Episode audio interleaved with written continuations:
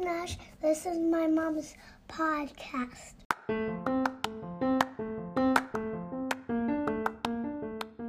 Do you know where your food comes from? No. Like, really. When you look at your plate, can you say, I grew this or I raised that? By becoming our own resource, we can connect to our roots and reconnect to source. So, here in this podcast, we talk about all things self sustainability, self accountability, and spirituality, and how they all tie in together. This is Dandelions Aren't Weeds. Hey guys, welcome back to another episode. I chose not to release an episode last week in the midst of Mercury retrograde and the full moon. Um, I was did in. I was done for last week, and I needed a moment to recollect myself. And I also deal with seasonal depression, and it's been in the negative double digits for a few days in a row now, and that's really starting to kick in. So, um, I also had my birthday this past weekend. I'm officially 30 years old, and it feels great. I feel like the last five years of my 20s, I dealt with so many different trials and tribulations that were really hard and even dark at times, but they truly shaped me into the person that I feel like I'm meant to be. And I feel like I'm fully and unapologetically in alignment with my purpose. That being said, today we are talking all about the steps you can take this year to become more self sustainable. When I asked for feedback on Instagram of what topics you guys were interested in hearing about, this is something that um, was kind of like a reoccurring theme. There seems to be a misconception about self sustainability, and people seem to think it needs to be all or nothing. And I'm going to emphasize right now release that expectation from your brain, okay? Nothing with homesteading in any way, shape, or form has to be all or nothing. And that's the point. You can pick and choose what you believe would be more self sustainable for your family. And just what makes sense in general for you might be different for somebody else. I don't ever expect myself to never get Starbucks again or order pizza delivery. But the point of this is to help you realize where things are coming from, how much they cost, are they ethically sourced or transported? Can you do those things yourself? to have a connection to the resource or to be the resource. So today we are going to go over a handful of things that can help you become the resource. The first thing on our list is pretty obvious. I feel like most of you could probably guess it. And that is grow your own food. Plant shit, put a seed in the ground, and watch it grow. It sounds super simple, doesn't it? You know what's funny? When I have people ask me about starting a garden, I hear a lot the old, I don't have a green thumb excuse. And that's a fucking cop out. Everyone is absolutely capable of growing something, whether that's vegetables, herbs, whatever. Um, if you are killing your plants, you're doing something wrong. Okay. So it's a process of elimination it, you know, it could be getting too much or too little sun, too much or too little water, soil issue, issues, pests, etc. Like there there are factors to growing things and something along the line just needs adjusting and that's it. So everybody's fully capable of growing food. What are some ways you can grow food if you don't have the space? I feel like that is probably the most asked question. You can grow things indoors every single person should have some sort of like kitchen herbs. And let me say, herbs were the first thing that I ever grew. Um, before we even moved into this house, I had a few herbs for the kitchen. And the feeling that I got from cutting my first few basil leaves to like put on a piece of pizza um, it was an amazing feeling. And all of a sudden you are the resource. Like it's so simple. Do you know how much basil costs or like herbs from the grocery store? It's outrageous. There's like four fucking leaves in like a little box of herbs. And you're growing it for pennies compared to what you'd be buying. You can also grow lettuce, any sort of like leafy green, mesclun mix, microgreens. Those can all be grown inside. You don't need a ton of space to do that. And what I want to point out is don't waste your money on marketed grow lights because you can just use like LED shop lights. They're a lot less expensive. You just want to make sure that the lumens, which is like how light is measured, um, is high enough for growing plants. So, really, all you need is seed starting mix, seed cells, or sometimes I'll even use solo cups. I usually use those more for like transplanting, but you can start seeds in there as well, and light, and that's all you need to grow food. my first year, I set it up on my kitchen counter. I hung the light from the cabinets above, and it worked just fine. So, if you're spending time on like Pinterest or Instagram looking at all these different gardeners and homesteaders, there's this aesthetic of elaborate seed starting stations and shelves. You don't need that, especially when you're starting out. No one starts there. Don't let the idea of somebody growing food on like this huge scale hinder you from just starting a handful of herbs from your kitchen. Just fucking grow it and do what works best for you. If you don't have space or a yard for an outdoor garden, look into community garden spaces. Most areas will have community garden plots for rent. Get your family and friends in on it. You can all take turns going in, watering, and maintaining the plants, and you can share the harvest. Number two on our list is start cooking from scratch. If you have a fucking kitchen, you can do this, period. Make it fun, turn on some music or a good podcast, and have fun with it. By using singular ingredients like veggies, for example, the act of like chopping them up, seasoning them, and creating a dish still connects you to your food, even if you didn't grow those things firsthand, versus buying like a pre made dinner that you just throw in the microwave. When you are cooking from scratch, you have more control over what's going into it. And cooking and baking is just like a muscle that gets stronger over time. Speaking of that, I know she's gonna hate me, but I'm gonna tell the story anyway. My best friend growing up. Um, first time she made mac and cheese. I mean, this isn't really baking from scratch or cooking from scratch, but it's a funny food story. So, um, she made mac and cheese for the first time, and it was interesting to say the least. I think we were probably like sixth or seventh grade at the time. It was basically like noodles that weren't fully cooked in in milk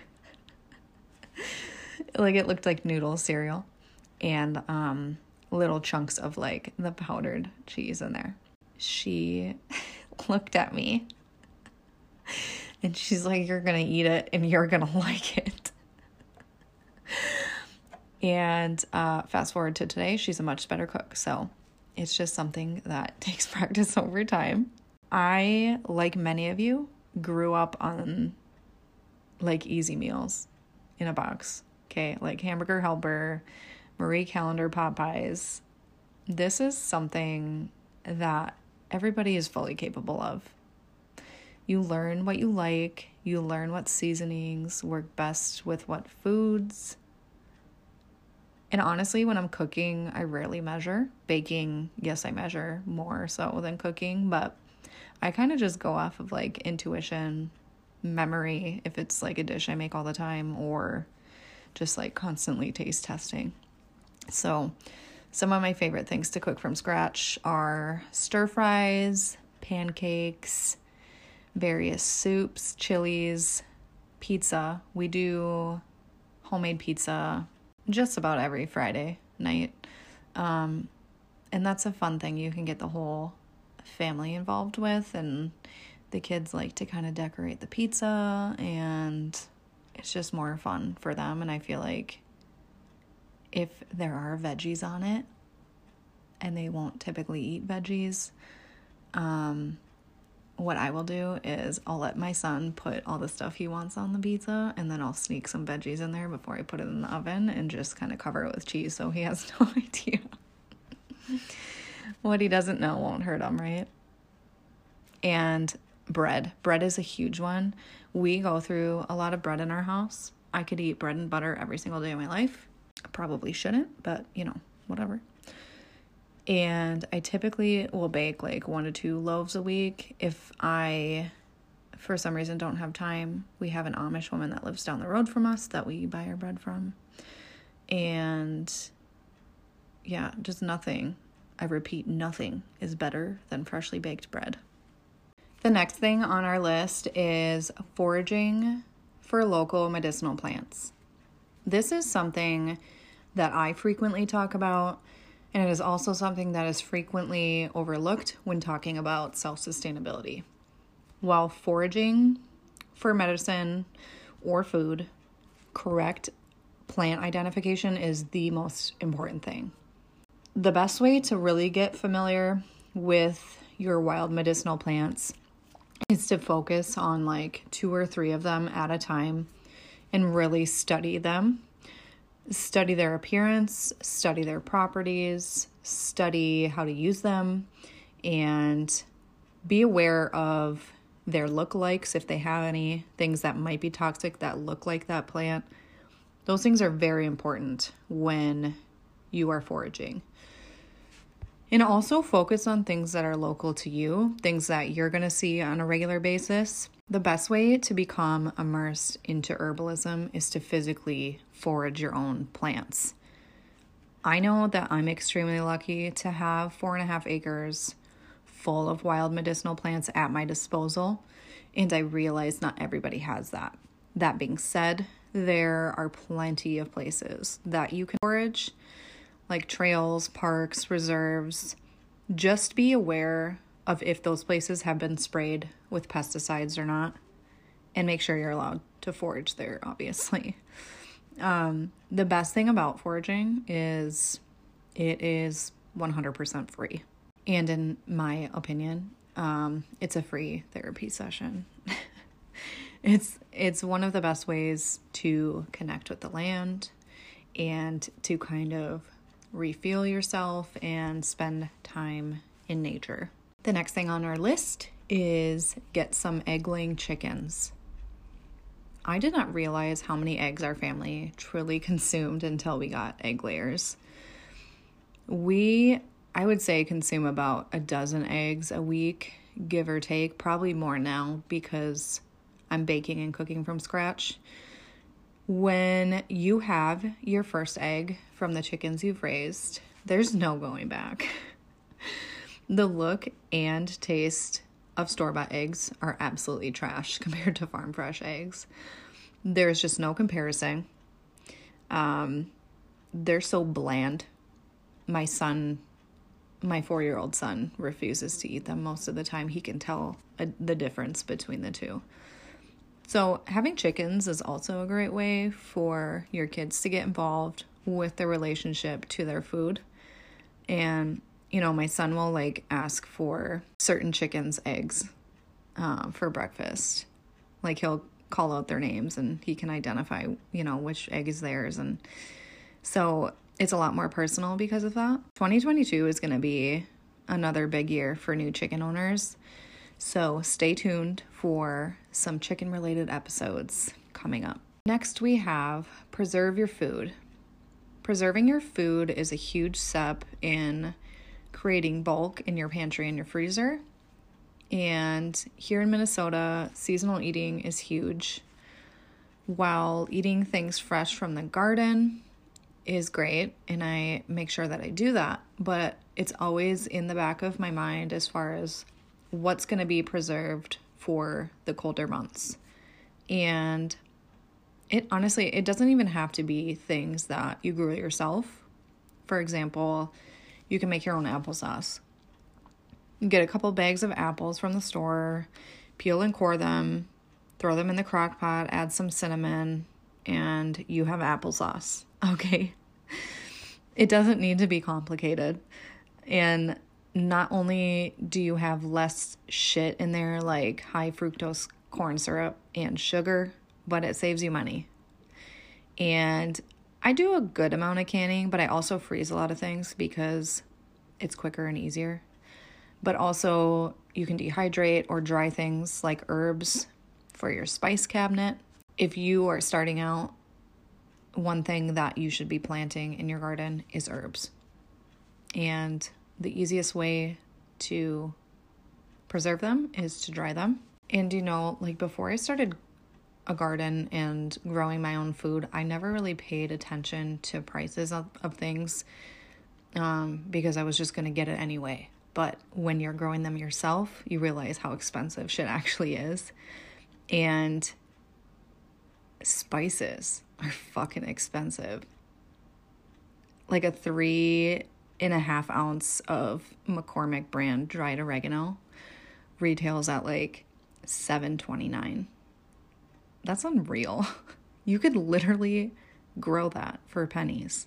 Preserving, like I've said in a previous episode, is something that I'm really going to be focusing on this year. I have a Pinterest board full of canning and preserving recipes of things that I'm growing. So that way I'm not scrambling the day I'm ready to preserve something and trying to figure out what the hell I'm doing.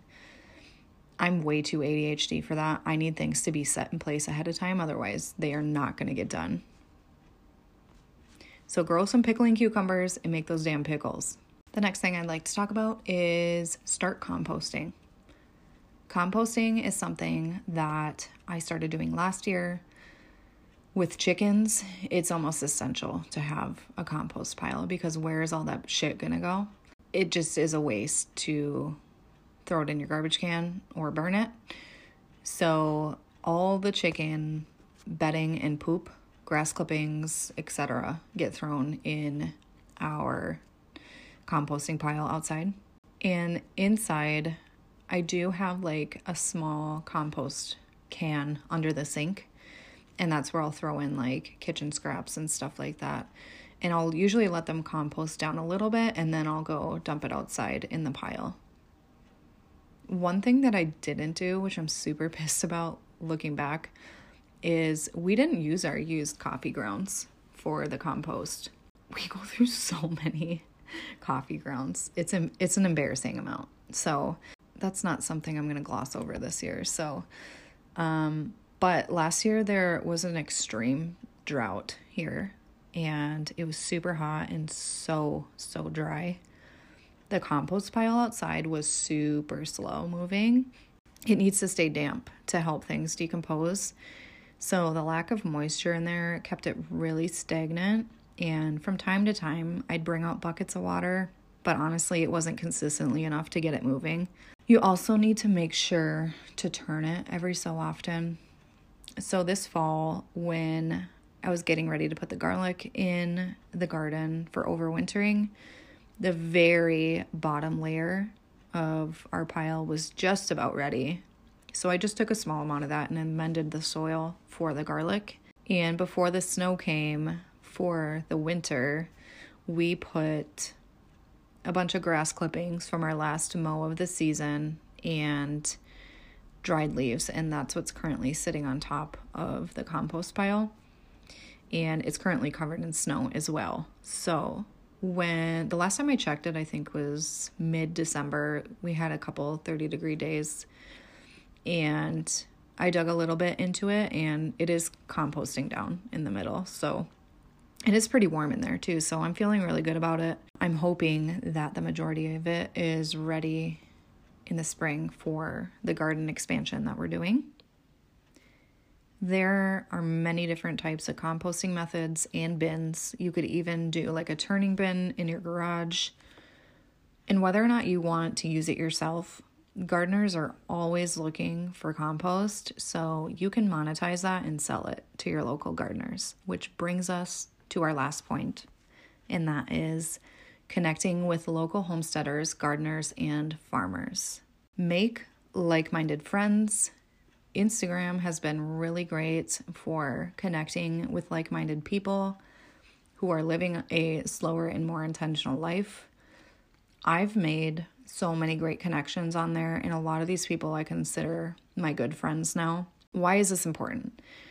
Sometimes you might run out of something, or you want to swap harvests, or you need help processing your chickens or canning your tomatoes. These are your people. These people get it. I've gotten a lot of comments from friends and clients of mine over the last year. Um, things like, I couldn't do that, or why would you grow that? It's easier to just buy it. And that shit makes me cringe. But the most annoying thing that I hear super consistently is, oh, you're just a farm girl now, huh? Like, what? One, I don't consider myself a farmer by any means. If you do, that's fine. I when I go to the grocery store, I got my chore boots on with chicken shit on the bottom of them. I have dirt under my nails in the spring, summer, and fall. My child watches me cull our roosters and we show our gratitude and appreciation for them. I'm not the same person as I was before this. If I was, I wouldn't be doing it right, okay? The shit that some people care about, I don't even think twice about anymore. You know who understands that? My friends who homestead. The people who are wanting a more self sustainable life for themselves and their families. The people who realize, oh shit, maybe our healthcare system is fucked. Maybe our food industry is a disaster. Maybe we can take back our power and be responsible for ourselves and our own health. It's not a conspiracy, people. Our mind, body, and soul is fucking broken. That is a fact. The amount of chemicals and toxic ingredients, specifically in the foods in the US, is banned in other countries. Do you not think that's suspicious?